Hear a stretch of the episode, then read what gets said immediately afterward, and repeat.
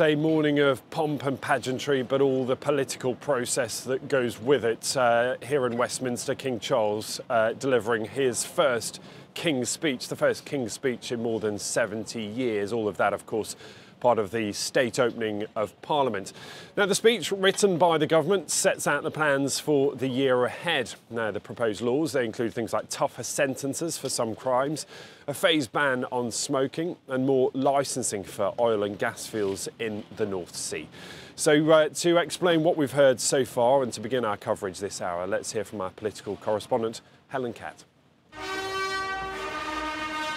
Just before quarter past 11, the royal carriage drew into the sovereign's entrance, carrying, for the first time in seven decades, a king to formally open Parliament. While the monarch had changed, the pageantry remained the same. As is tradition, Black Rod went to the Commons and had the door slammed shut against her by MPs.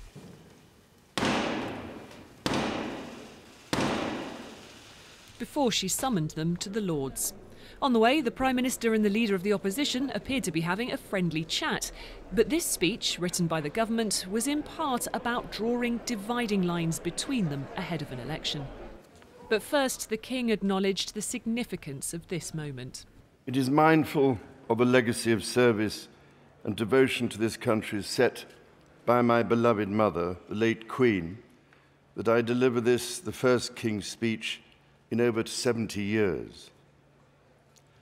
The impact of COVID and the war in Ukraine have created significant long-term challenges for the United Kingdom.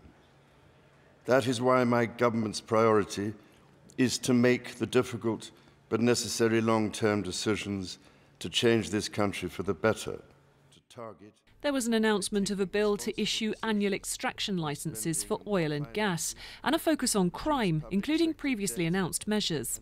My government will, keep, will act to keep communities safe from crime, antisocial behaviour, terrorism and illegal migration.